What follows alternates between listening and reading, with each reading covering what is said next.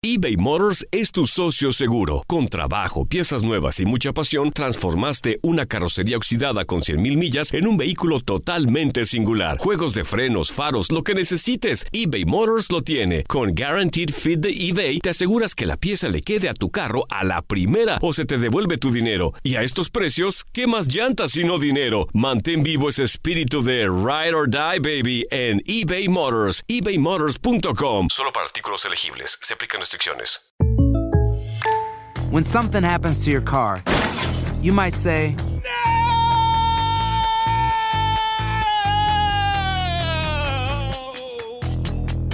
My car. but what you really need to say is something that can actually help. Like a good neighbor, State Farm is there. And just like that, State Farm is there to help you file your claim right on the State Farm mobile app. So just remember, like a good neighbor, State Farm is there. State Farm, Bloomington, Illinois. Boost Mobile tiene una gran oferta para que aproveches tu reembolso de impuestos al máximo y te mantengas conectado. Al cambiarte a Boost, recibe un 50% de descuento en tu primer mes de datos ilimitados. O, con un plan ilimitado de 40 dólares, llévate un Samsung Galaxy A15 5G por $39.99. Obtén los mejores teléfonos en las redes 5G más grandes del país. Con Boost Mobile, cambiarse es fácil. Solo visita boostmobile.com. Boost Mobile, sin miedo al éxito. Para clientes nuevos y solamente en línea, requiere AroPay. 50% de descuento en el primer mes requiere un plan de 25 dólares al mes. Aplican otras restricciones. Visita Este abril te invitamos a nuestra feria virtual Univisión Contigo rumbo a la universidad. Conéctate virtualmente con representantes de colegios y universidades en la costa este, desde Nueva York a Florida. Aprende sobre ayuda financiera, becas y otros recursos para continuar tu educación. Regístrate para asistir y para la oportunidad de ganar una tableta. Te esperamos en Univisión Contigo rumbo a la universidad del 3 al 9 de abril. Regístrate ya en univision.com diagonal universidad.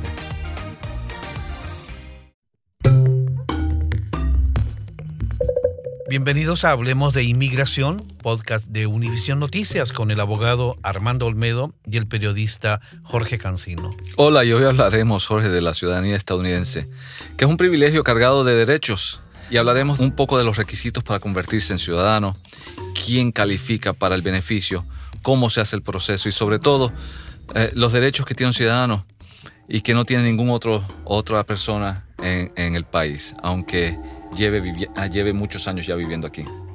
Entre los principales beneficios que adquiere un ciudadano eh, se cuentan, por ejemplo, votar en una elección, eh, postularse a un cargo público federal o estatal, servir como jurado y trabajar en el gobierno federal. Además, ser ciudadano de Estados Unidos es una fuente de empoderamiento, Armando, por tres razones básicas. Protege de ciertos tipos de discriminación. Eso es muy importante tenerlo en cuenta, sobre todo en estos, tiempos se vincula con los valores de libertad e igualdad que todos compartimos, pero sobre todo, y esta es una frase que a mí me encanta, Armando, renueva el alma de Estados Unidos, el alma de nuestra nación. Sí, es el objetivo del inmigrante, bueno, de la mayoría de inmigrantes cuando vienen, convertirse en ciudadanos de este gran país. Y entre los, beneficios que tú mencionaste, yo creo que hay que resaltar algunos que yo creo que son muy importantes. Principalmente, yo diría que para el ciudadano se le hace muchísimo más fácil pedirle la residencia a un familiar que esté en el exterior, ¿no? Eh, sea padre, sea hijo, familiares inmediatos. O sea, lo que hemos cubierto en, en en otro episodio de Hablemos de Inmigración. También se pueden ir a vivir a otro país sin perder la ciudadanía estadounidense. En otras palabras, eh, un- una persona que viene para acá y tiene un familiar muy enfermo se tiene que ir del país a cuidar de ese familiar en el exterior. No tiene que preocuparse de esas reglas que, de que mencionamos en, el, en nuestro episodio de, de residencia, de mantener residencia en Estados Unidos, porque si no se la quitan. No, ya la ciudadanía, una vez otorgada, eso se le queda con la persona eh, y, y la lleva donde sea en el país. Obvio, como parte de- del beneficio está también que conlleva uno el pasaporte americano y los beneficios está que va a tener respaldo del gobierno americano si fuese a suceder algo en, en un país exterior. Y también, muy importante, puede hacer uso, si lo necesita, de asistencia pública. Ese es un derecho de los estadounidenses, ¿no? Sí, y, de- ciertos residentes, pero sí, eso ahí ya una vez uno es ciudadano, uno, ci- uno es ciudadano no le puede negar ningún beneficio y no puede ser sujeto a ningún elemento de carga pública. Ahora bien, la ley considera tres maneras a través de las cuales una persona, un extranjero, puede utilizar para convertirse en ciudadano de Estados Unidos. Lo puede hacer por nacimiento, que eso está garantizado por la enmienda 14 de la Constitución, puede adquirir la nacionalidad derivada o adquirida o por naturalización, que es la mayoría de los extranjeros que viven en Estados Unidos. Armando, ¿cuál es la diferencia entre, entre estas tres maneras de adquirir la ciudadanía estadounidense? Bueno, como ya bien mencionaste, Jorge, la ciudadanía por nacimiento está garantizada por la decimocuarta enmienda de la Constitución americana. ¿Qué significa? Que cualquier persona nacida en territorio estadounidense es ciudadano del país. Territorio incluye también zonas territoriales, Puerto Rico, Islas Vírgenes, lo que antes era la zona del Canal de Panamá, que era territorio americano, esas personas reciben ciudadanía eh, automática a través de la enmienda. La ciudadanía derivada o adquirida la reciben los hijos de ciudadanos estadounidenses que nacen en el extranjero siempre y cuando cumplan con ciertos criterios establecidos por la ley. Y la ciudadanía por naturalización, que es la que, a la que le vamos a dar más énfasis en este episodio, la adquieren los residentes permanentes que han cumplido ya con ciertos criterios de presencia continua en los Estados Unidos. Que cuando hablamos de residentes permanentes nos referimos a las personas que tienen la green card. Lo que se llama la, green card. Verde. Eso es así. Algunas buenas razones para hacerse ciudadano de Estados Unidos son poder votar y participar en el sistema democrático, la posibilidad de ejercer un cargo de gobierno, la de beneficiarse de un proceso más fácil y rápido al pedir a un familiar, o la de vivir en otro país sin perder la nacionalidad estadounidense ni el permiso de entrada al país. Ahora, para pedir la ciudadanía por naturalización hay que reunir una serie de requisitos entre ellos, y cito aquí. Uno, ser residente permanente durante al menos cinco años en Estados Unidos. En algunos casos, eso sí se requiere solamente durante tres años, que ya lo vamos a explicar. Tener 18 años o más, tener buen carácter moral, eh, leer, escribir y entender el idioma inglés, demostrar conocimiento suficiente del gobierno y su historia y estar dispuesto, sobre todo, a jurar lealtad a Estados Unidos, ¿no? Sí, y también hay que mencionar que hay quienes no deben de pedir la ciudadanía. Entre ellos están las siguientes personas. Por ejemplo, una persona que no quiere perder su ciudadanía de su país de origen no debe de solicitar la ciudadanía si su país de origen no le permite la doble ciudadanía. ¿Ok? Eh, número dos, que también es importante, eh, si la persona ha cometido algún delito que pueda conllevar a una determinación de que no tiene un buen carácter moral, no debería tampoco de someter una, una aplicación para la ciudadanía. Eh, de eso hablaremos un poco más ahora en profundidad. Y también hay que reconocer de que en estas solicitudes la persona tiene que ser muy honesta eh, y no puede mentir sobre su historial en el país. ¿okay? Si la persona tiene un problema aplicando estos tres criterios que he mencionado, no debería proceder con la ciudadanía. Las indicaciones que tú dabas, Armando, eh, que corresponden a eh, situaciones en las cuales una persona puede que le rechacen la solicitud de ciudadanía, también hay una lista de situaciones que pueden crearle graves problemas, problemas serios a un residente que desea convertirse en ciudadano. Por ejemplo, si vivió fuera de Estados Unidos por más de seis meses, si se mudó a otro país, si no se registró en el servicio selectivo, si mintió para obtener un beneficio federal, si se registró para recibir ciertos beneficios que automáticamente lo identificaban como un ciudadano, si cometió delitos graves, si se registró para votar o votó en una elección y fingió ser un ciudadano estadounidense, y si tiene problemas con consumo de drogas y alcohol. Es así, Jorge. Y también hay unos que son, que creo que vale la pena mencionar, que son muy importantes. Un suponer, si una persona por orden judicial tiene que pagar la manutención de un niño y deja de pagarlo, eso puede conllevar a una determinación de falta de carácter moral. También hay situaciones interesantes que están surgiendo a raíz de la legalización, por ejemplo, de ciertas drogas. Estoy hablando específicamente de la marihuana, donde hay ciertos estados donde sí es legal el consumo de la marihuana. Sin embargo, el gobierno federal ha dicho que, no, según la ley federal, eso sigue siendo un delito y te pueden negar una ciudadanía a base del consumo. ¿Cómo surgiría? Bueno, el mismo formulario te pregunta si alguna vez tú has cometido algún delito por el cual no has sido arrestado. La persona tiene que responder en la situación del consumo de marihuana, sí, porque un policía federal, una situación federal, un agente federal puede muy fácilmente arrestar a una persona usando el criterio de la ley federal. Y eso sí hemos visto que eh, es una cosa que creo que todavía tiene que desarrollarse un poco más en los tribunales. A partir de que la expansión esta de la legalización de la marihuana, yo creo que es una cosa que va a seguir en los próximos años. Y aquí vale el consejo ese ante cualquier duda, ¿no?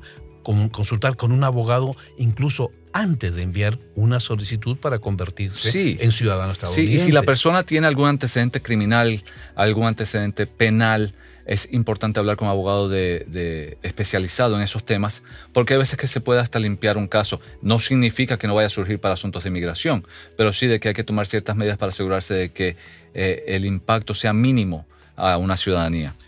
Y también hay una excepción, Armando, para el tiempo de residencia legal permanente en Estados Unidos. ¿Cuáles son las personas o grupos de personas que no les aplica esta regla de los cinco años, por ejemplo? Bueno, eh, como mencionaste, son cinco años que uno tiene que estar aquí como residente legal, ¿no? Usemos ese como la regla básica. Hay ciertas personas que no tienen que cumplir con los cinco años. Por ejemplo, esposos o esposas de ciudadanos solamente tienen que esperar tres años antes de pedir una ciudadanía. Eh, claro está, siempre y cuando sigan y permanezcan casados con la persona.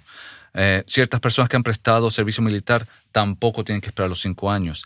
De la misma manera, solicitantes que obtuvieron la residencia a través del programa VAWA, que es, el, eh, que es de personas que han sufrido violencia doméstica. Víctimas de violencia. Víctimas de violencia. No necesitan cumplir con el criterio de los cinco años. De los demás criterios referentes a la ciudadanía, sí continúan. Ahora, Armando, una vez la persona reúna los requisitos para convertirse en ciudadano estadounidense, llena el formulario N400 y lo envía. Dos o tres semanas después, el Servicio de Inmigración le notifica que recibió los documentos y los cita para que le tomen las huellas digitales. Y una semana más tarde, ¿no? Eh, puede que sean meses también, lo llaman para una entrevista. ¿Qué pasa aquí? Todo el mundo le tiene miedo a la entrevista. Aquí en la, redacción de, de Univision Noticias nos llaman por teléfono y preguntan qué tan difícil es el examen, qué tan difícil es este proceso y cómo se prepara la persona. Bueno, lo primero es, eh, sí, la entrevista es en inglés con ciertas excepciones que son para personas mayores de edad eh, que no hablan inglés. Eh, la persona tiene que aprender el examen de ciudadanía. Y a propósito, nuestra página web de univision.com tiene el examen de ciudadanía. El que no, la, no sepa las respuestas, por lo menos está ahí en español para que la persona vaya practicando eh, el examen. Las personas que podrían quedar exentas de tomar el examen de inglés e incluso podrían tomar el de civismo en su lengua natal son los inmigrantes de más de 50 años de edad que además hayan vivido como residentes permanentes en Estados Unidos por más de 20 años o los que tienen más de 55 años y han vivido aquí como residentes permanentes por más de 15. Hay muchas herramientas y muchas maneras. De, en muchos lados, pero sí hay que saber las cosas básicas, quiénes son los senadores, quiénes son los representantes, cuál es el objetivo del gobierno federal, cómo está dividido. Cosas muy básicas que, que sí van a ser preguntadas. Cuando uno llega a la entrevista, Jorge, eh, el, el oficial lo primero que va a hacer es le va a confirmar la información biográfica a la persona. Y de ahí va a hacer un número de preguntas para confirmar que la persona ha contestado correctamente el formulario. Eh, las más importantes son las que, eh, las que tienen que ver con el historial de la persona. Ahí es donde el oficial va a preguntar sobre el historial de la persona como residente, cuánto tiempo ha estado aquí. Y siempre, como hemos mencionado en todos los programas, hay que ser honesto, no mentir. Porque mentir en este formulario es grave. Cuando uno entra a la entrevista, lo primero que hace el oficial es uno tiene que juramentar frente a una cámara de que sí van a dar toda la información correcta y que reconociendo que es un formulario federal. Sí, me, acuerdo un paréntesis cuando, cuando me tocó ir. Lo primero que hace el, agente de inmigración es no permitir que la persona tome asiento. Y dice, no, no, un momento. Y lo hace levantar la mano derecha y jurar que todo lo que Efectivamente. Diga va a ser cierto. Y, y, ahora lo que hemos visto es que eh, van a hacer todas las preguntas que están en el formulario N400, que es el formulario para pedir la ciudadanía, te las va a hacer el oficial en persona. Sí. Y, eso es como un, cazabobo, ¿no? Le, llamaba a alguien. Es decir, Las preguntas están relacionadas directamente con el formulario N400. Los datos de identidad de la persona, número de Social Security, dirección, dónde ha vivido los últimos cinco años, dónde ha trabajado. Todas las preguntas están relacionadas con ese formulario, ¿no? Efectivamente. Eh, si la persona es de ciertos países, eh, o sea, que son de gobiernos comunistas, al gobierno se va a enfocar en eso. Si viene de un país que tiene eh, muchos problemas socioeconómicos, va a preguntar tal vez sobre el historial criminal de la persona. O sea, ellos están preparados ya para hacer esas preguntas. Y si el oficial entonces eh, se siente cómodo que las preguntas han sido contestadas de manera correcta, ahí entonces le hace el examen a la persona. Y no son las 100 preguntas, Jorge, son, te van a hacer si acaso 10 de las, de las 100 y hay que responder Correctamente yo te diría como ocho de ellas. Cuando muchos serán diez, pero por lo general son cinco, seis, seis, seis Pero sí va a ser en inglés, ¿eh? Sí, es en inglés y además él le lee una frase para que la persona, para ver si la entiende y le hace escribir también la frase que le lee o, le dice el, funcionario de inmigración que lo entrevista. Sí, y, y es importante advertir que cuando uno ya llega a la cita a la ciudadanía, a la entrevista, el gobierno ya habrá completado una detallada investigación de antecedentes penales de la persona. O sea que si desde que el momento que se eh, presentó la, solicitud, al momento de la entrevista, la persona ha cometido algún delito o, o algo por el estilo, hay que ofrecerle esa información al oficial para actualizar el formulario y que no surja o que no aparente que la persona está tratando de mentirle al gobierno federal. Sí, y sobre todo hay que entender que si en este proceso de revisión de antecedentes el gobierno descubre un problema, no cabe la menor duda que le enviará una notificación indicándole, por ejemplo, que no califica Incluso, además, puede que también le nieguen el trámite si en esa averiguación descubren que hay una falta o un delito que convierta a esta persona en inadmisible o deportable de Estados Unidos, aún siendo residente legal es así. permanente. Por eso es importante lo que mencioné anteriormente, de que no debe de proceder bajo ciertas situaciones. Yo he visto situaciones, Jorge, donde la persona eh, llega a su ciudadanía y el oficial de inmigración, hay tres agentes de inmigración esperándolo y le empiezan a hacer investigación sobre su matrimonio. Ya estaban preguntando a ver si el matrimonio, que era el fundamento, la base de la residencia legal, era en verdad un matrimonio legítimo. Porque si no era legítimo, entonces, ¿qué sucede? No solamente le niegan la ciudadanía, le niegan, le cancelan la, residencia y le otorgan un NTA, una notificación de apariencia frente a un juez, donde entonces le comienza un proceso de deportación. O sea, hay que estar muy claros y muy limpios cuando uno entra en este proceso. Y eso es gravísimo. Una notificación de comparecencia, la NTA, si le llega a recibir en este proceso de ciudadanía, no significa que le van a cuestionar la petición, sino que va a ir a enfrentar un proceso de deportación de Estados Unidos. Es así, y yo creo que vale la pena mencionar también, Jorge, que el gobierno de Trump también eh, ha comenzado un proceso de análisis de casos de personas que son ciudadanos. ¿Qué significa? Ellos han comenzado una, una, fuerza de tarea para la desnaturalización, lo que le llaman un Denaturalization Task Force. Y esto surgió eh, a base de un programa de hace, hace unos años que se llamaba Operación Llanos, donde el gobierno empezó a analizar las huellas digitales, el proceso de huellas digitales del sistema inmigratorio y notaron que habían muchos fallos. Y a base de ese análisis, de esa auditoría, como se podría decir, surgieron como 800 casos de personas que aparentemente no debieron de haber recibido la ciudadanía. Y esos casos se les pasa entonces a justicia, el Departamento de Justicia entonces comienza un proceso de análisis para ver si a esas personas ahora se les quita la ciudadanía. Por eso es importante, este formulario N400 es el fundamento de todo eso.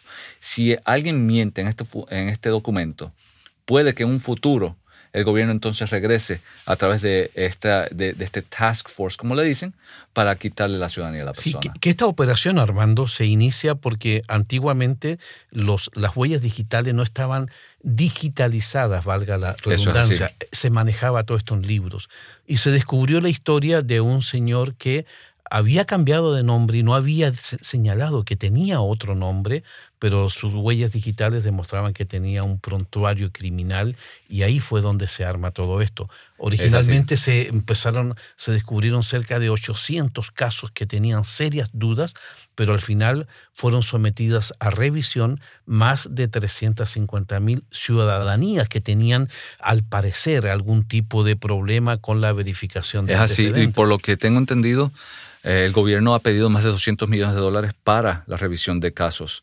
Eh, como esos. Y armaron también una oficina específica en Los Ángeles, en California, y estos abogados están revisando caso por caso cada una de estas ciudadanías a ver si encuentran algún problema. Y han habido casos, yo creo que te recordarás del señor que le quitaron la ciudadanía porque mintió en, su, en el fundamento de su residencia. Fue un hombre que pidió refugio o pidió asilo y mintió eh, en verdad no era de uno de los grupos, asumió la identidad de otra persona que sí era parte de, asilo. Y a base de eso le negaron, eso fue un caso reciente. O sea que el gobierno sí está, eh, cosas que no veíamos antes, estamos viendo y estamos viendo que sí están tomando medidas excepcionales para asegurarse de que el que no es, el que no haya calificado para la ciudadanía, si se le otorgó, que se le quite. Sí, y también hemos visto que con todos estos procesos de revisión, la ciudadanía, que antes era un proceso que tardaba cuatro a seis meses, en algunas ciudades como Las Vegas, por ejemplo, el servicio de inmigración se está demorando más de 20 meses.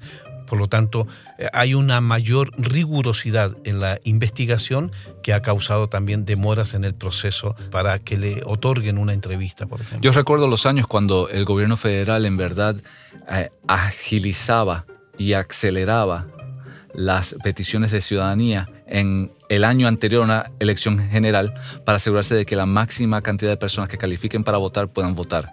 Yo no creo que eso va a estar sucediendo este año. En los últimos periodos de elecciones hemos visto que esto no ha sido así. Armando, hasta aquí este podcast, este episodio que es el último de esta primera sesión de, que hemos eh, llevado a cabo. Eh, son 18 en total los programas y esperamos ¿no? que en un futuro cercano vayamos con una segunda sesión porque el tema de inmigración no se acaba. Sí, ha sido un placer, Jorge, eh, estar en estos episodios contigo. hemos tomado, abarcado muchos temas y como tú bien has dicho, sí es un tema que es de interés, es un tema que en la redacción de Univisión Noticias sí se toma diariamente.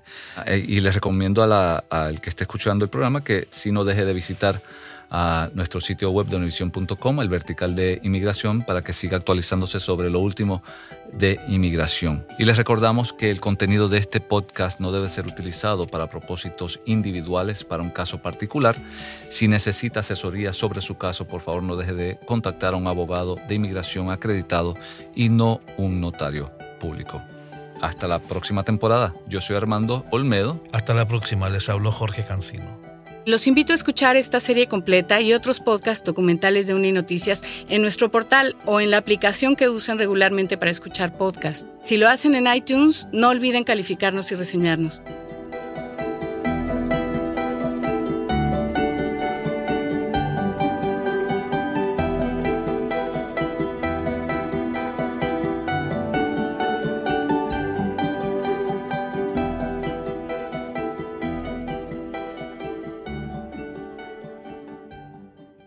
Boost Mobile tiene una gran oferta para que aproveches tu reembolso de impuestos al máximo y te mantengas conectado. Al cambiarte a Boost, recibe un 50% de descuento en tu primer mes de datos ilimitados. O, con un plan ilimitado de 40 dólares, llévate un Samsung Galaxy A15 5G por $39.99. Obtén los mejores teléfonos en las redes 5G más grandes del país. Con Boost Mobile, cambiarse es fácil. Solo visita boostmobile.com. Boost Mobile, sin miedo al éxito. Para clientes nuevos y solamente en línea, requiere AroPay. 50% de descuento en el primer mes requiere un plan de 25 dólares al mes. Aplican otras restricciones. Visita boostmobile.com Este abril te invitamos a nuestra feria virtual Univisión Contigo rumbo a la universidad. Conéctate virtualmente con representantes de colegios y universidades en la costa este, desde Nueva York a Florida. Aprende sobre ayuda financiera, becas y otros recursos para continuar tu educación. Regístrate para asistir y para la oportunidad de ganar una tableta. Te esperamos en Univisión Contigo rumbo a la universidad del 3 al 9 de abril. Regístrate ya en univision.com diagonal universidad. ¿No se merece tu familia lo mejor? Entonces, ¿por qué no los mejores huevos? Ahora, Egglands Best están disponibles en deliciosas opciones. Huevos clásicos, de gallina libre de jaula y orgánicos de Egglands, que ofrecen un sabor más delicioso y fresco de granja que le encantará a tu familia. En comparación con los huevos ordinarios, Egglands Best contiene la mejor nutrición como 6 veces más vitamina D, 10 veces más vitamina E y el doble de omega 3 y B12. Solo Egglands Best. Mejor sabor, mejor nutrición, mejores huevos. Visita egglandsbest.com para más información. ¿No te encantaría tener 100 dólares extra en tu bolsillo? Haz que un experto bilingüe de TurboTax declare tus impuestos para el 31 de marzo y obtén 100 dólares de vuelta al instante. Porque no importa cuáles hayan sido tus logros del año pasado, TurboTax hace que cuenten. Obtén 100 dólares de vuelta y tus impuestos con 100% de precisión. Solo con Intuit TurboTax. Debes declarar para el 31 de marzo. Crédito solo aplicable al costo de la presentación federal con TurboTax Full Service. Oferta sujeta a cambios o cancelación en cualquier momento.